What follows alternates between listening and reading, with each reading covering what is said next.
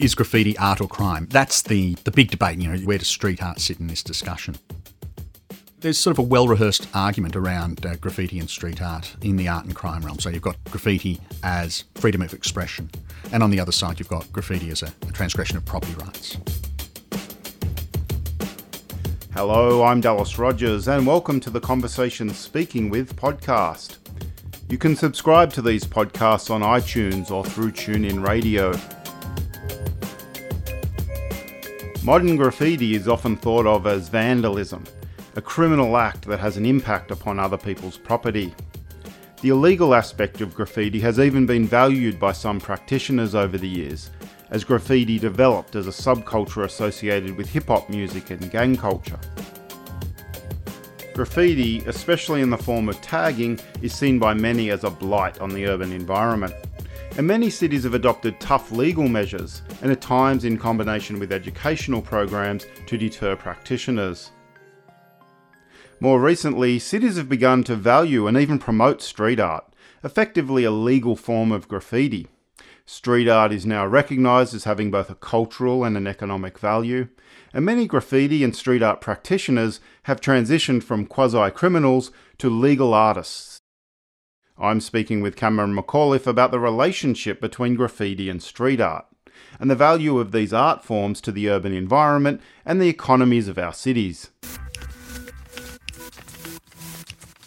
A lot of the literature out there was saying that graffiti was all illegal, and the only way it was valued was because of risk and transgression. And uh, so I started doing work on legal graffiti and legal walls in particular, and I expected to only find inexperienced people involved.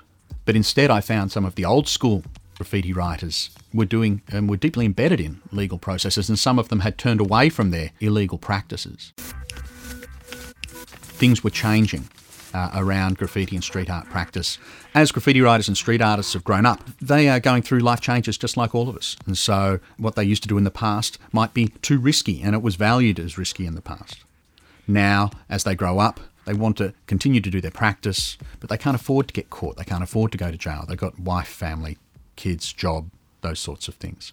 And so we're seeing graffiti writers uh, changing their practice in the city uh, and, and capturing some of those legal and formal opportunities.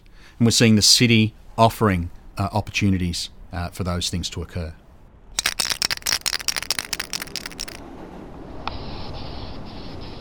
The modern form of graffiti originated in the northeast United States in the 1960s, in cities like Philadelphia and New York. It started mainly with young people writing their names on walls and quickly evolved into a more sophisticated and then criminalised art form. Graffiti, as we think about it today, which is uh, in its sort of modern context, draws its roots, a lot of people say New York, uh, I'd say the northeast United States, so sort of Philadelphia, New York, in uh, the late 1960s, early 1970s. And it was essentially young people who were involved in going out and writing names on walls, which then developed into writing more sophisticated ways on trains, particularly in, in New York. And that's where we sort of see this sort of formative moment of graffiti and its spread and the way that uh, the, the subculture grew in the 1970s. The graffiti subculture made its way to Australia in the 1980s through the consumption of American pop culture. As the popularity of hip hop, breakdancing, and rap music grew, graffiti became an increasingly visible part of Australian cities. During my research, I've spoken to quite a quite a few people who are old school graffiti writers in Australia. One, one guy here in, in Sydney tells me a story about the importance of a, a particular film clip. The Malcolm McLaren song "Buffalo Gals" came on and here were these, you know, Malcolm McLaren's, you know, sort of talking over the top, and there's rapping going on, and and there's these guys who are breakdancing, bebopping there on on the mat, and there's people in the background, and they're spraying spray cans on the wall, and it's sort of the three parts that make up what we could call sort of a, a hip hop subculture in general is sitting there in this film clip and and he was there and he saw that and he's going okay fine I'm going to start doing this thing. And that's where he was influenced, and a lot of people were influenced, and he began there. There, there were also other cultural products like the book by Martha Cooper and Henry Chalfant called Subway Art, a book of photographs. And as we moved into the late 1980s, there started to be sort of magazines that were started up. Uh, and these magazines became really important for not just showing people that there was this sort of graffiti on trains and graffiti on uh, on walls as well, but what types of graffiti was there, and it really sh- showcased the types of graffiti. And so you get these pages of uh, panels on the sides of trains, and that sort of influenced the types of practices that were happening here in Sydney and other places in Australia.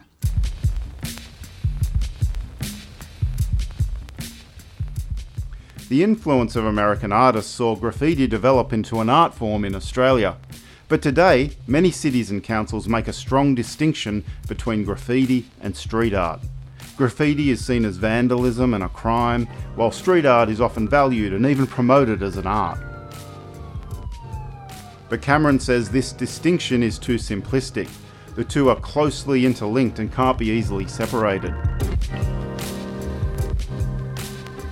There's, there's a tendency now to say, you know, graffiti bad, street art good. You know, graffiti's the G word. We don't use that. And, and I've been doing a lot of work with local government, for example, and uh, and so there's a lot of sort of tension around this idea of graffiti being completely different to street art. I find that a, a little bit too simplistic. Street art, as it is now, is seen as being something that differs from that sort of old school graffiti. It's not just about writing names on trains, and it's not just about a sort of a selfish appropriation of space, taking space. It's about messages that have a more open and public stance. It's about characters. It's about art. It's about a whole range of different things that are, that are being incorporated under this banner of street art. But for me, graffiti and street art have this sort of lots of crossovers that mean it's very difficult to separate them. And so the way I look at it, particularly from a policy perspective, is I say, okay, well, it's graffiti and street art, and they come from a, a core of what we can call graffiti practice. And the two common elements between graffiti and street art are that they're both ephemeral, uh, as opposed to other forms of art in public space, a lot of other forms. They're, they're ephemeral, they don't last, they're not meant to last. But also, they draw their history from that sort of practice in the northeast United States. So that's the, the things that I see bring them together.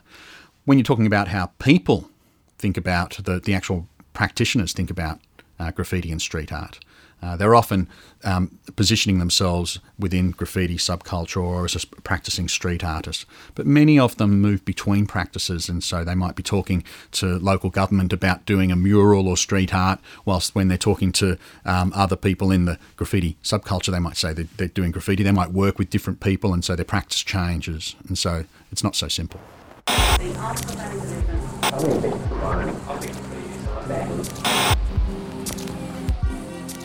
As graffiti has evolved beyond the simple tagging of names on walls, there has been a long and ongoing debate about whether graffiti is a crime or whether it's an art. Is graffiti art or crime? That's the um, the big debate. You know, where does street art sit in this discussion? And this is a discussion that's been going on for a long time. One thing that's happened with graffiti, uh, back in the 1970s, uh, when it was being practiced in the absence of sort of strong laws against graffiti, there it wasn't necessarily seen as a destructive thing or associated to crime necessarily. But as time has gone on, we've criminalised the practice of graffiti and seen it as being sort of antithetical to the ideas of, say, property rights.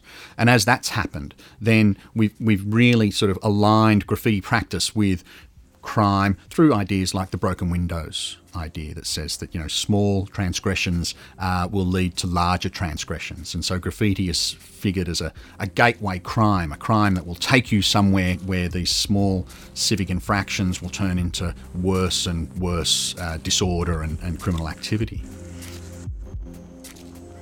However, that's actually not the way that I would be positioning graffiti.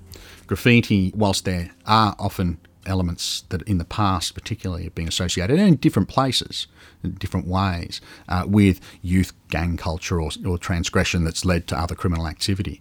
Particularly with the rise of street art and its association with culture and art and interventions in public space. It'd be very difficult now to say that people who are doing graffiti and street art are about to go and start, you know, doing larger scale crimes, and that these people are a genuine problem. The, the infraction on property rights, though, remains, and so people do get really tense when people, you know, write something on their letterbox. It's not allowed. And so there's definitely these associations with crime that cause the art and crime divide. In the past, governments responded to graffiti by enacting policies that focused on removal and prevention. But today, some governments are starting to look at graffiti and street art differently. Some are searching for a middle ground between graffiti as a crime and graffiti as an artistic expression. There's sort of a well rehearsed argument around uh, graffiti and street art in the art and crime realm. So you've got, on the one side, you've got graffiti as freedom of expression, and on the other side, you've got graffiti as a, a transgression of property rights. For a long time, this has been the way that policy has dealt with it. And so, policy in the past has been about removal, purely about removal, and has ignored the discussion around freedom of expression because it's all about the, the fact that they're writing on someone's wall without permission or writing on a train without permission. But in the present, there's been more attempts to try and find that middle ground uh, in between and to try and work out some of the ways that different ways we think about graffiti and street art contribute to you know, the location where it exists, so the local area, for example. And that really aligns quite well with sort of shifts in the way that cities are thinking about their economy, uh, community building, uh, and culture. Cameron says the shift in how cities think about their economy, community, and culture is partly driven by changes in the broader macroeconomics of urban centres. Governments, needing to replace their decreasing manufacturing economies, have turned to cultural products, including street art, as a way of recognising both the cultural and economic value of creative economies. We see the rise of street art, uh, and a lot of people think, well, okay, um, this is just the natural development of an art form uh, or a natural development of a practice. Uh, the way I see it is, is, actually that there's more than just the fact that people are getting better at this and are looking for different ways of doing it. It's, it's actually, on the one hand, you've got graffiti writers that are, have grown up and in the past were, were doing things that they didn't think uh, fitted in with a, a broader cultural acceptance, but they had their subcultural context within which they were working. Now there's more uh, appreciation of the complex sort of ways that it's valued by different people in the community, by different people in different places. At the same time, we have a change in, uh, if you like, uh, the broader macroeconomy of cities that's been influential as well. And for me, it's been about processes of deindustrialisation and the idea that uh, governments are looking for something to replace the manufacturing economy. And we've really started to in, invest in trying to understand the values of, of culture and contribution of culture and creativity to our economies. So I see state, local, federal governments all sort of looking for ways of valuing culture and incorporating that value within the way that they think about the broader economy. And here we have people who are putting messages up on walls that people are coming and taking photos of that are contributing to the way that places are activated, that are helping to make community. And these processes are starting to be captured by governments at different levels and be recognised by governments at different levels as a different way, a revaluing of the practice of graffiti and street art. The recognition that street art and other creative products have economic value has highlighted the importance of cultural products and cultural events and for many cities, culture has become a central part of their strategic and urban planning visions.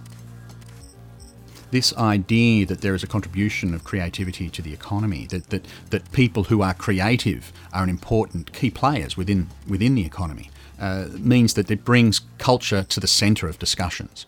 And we see this in the way that cultural planning processes have taken place within uh, many of the cities of Australia. How, over the last 15, 20 years, there's been a real effort to bring cultural planning right into the centre of strategic planning and urban planning and, and use that as a way of thinking about where we want to be in 20 years' time, where we want to be in 30 years' time, about the types of communities that we're creating. And within that context, there's ways and opportunities that are being placed in front of graffiti writers and street artists and they're capturing those opportunities and, and, and running with them. And so we're seeing funded mural projects, legal legal graffiti and street art projects. We're seeing festival events based around including graffiti and street art. We're seeing these things um, gaining more traction in not just um, a, a broader pop cultural sense or within an arts community, but also at the core of, of cultural planning in, in local government. Thank you for listening to this Speaking With podcast. Just a reminder, you can subscribe to this podcast series on iTunes and TuneIn Radio. And if you like this podcast or the Speaking With series, please leave us a review on iTunes.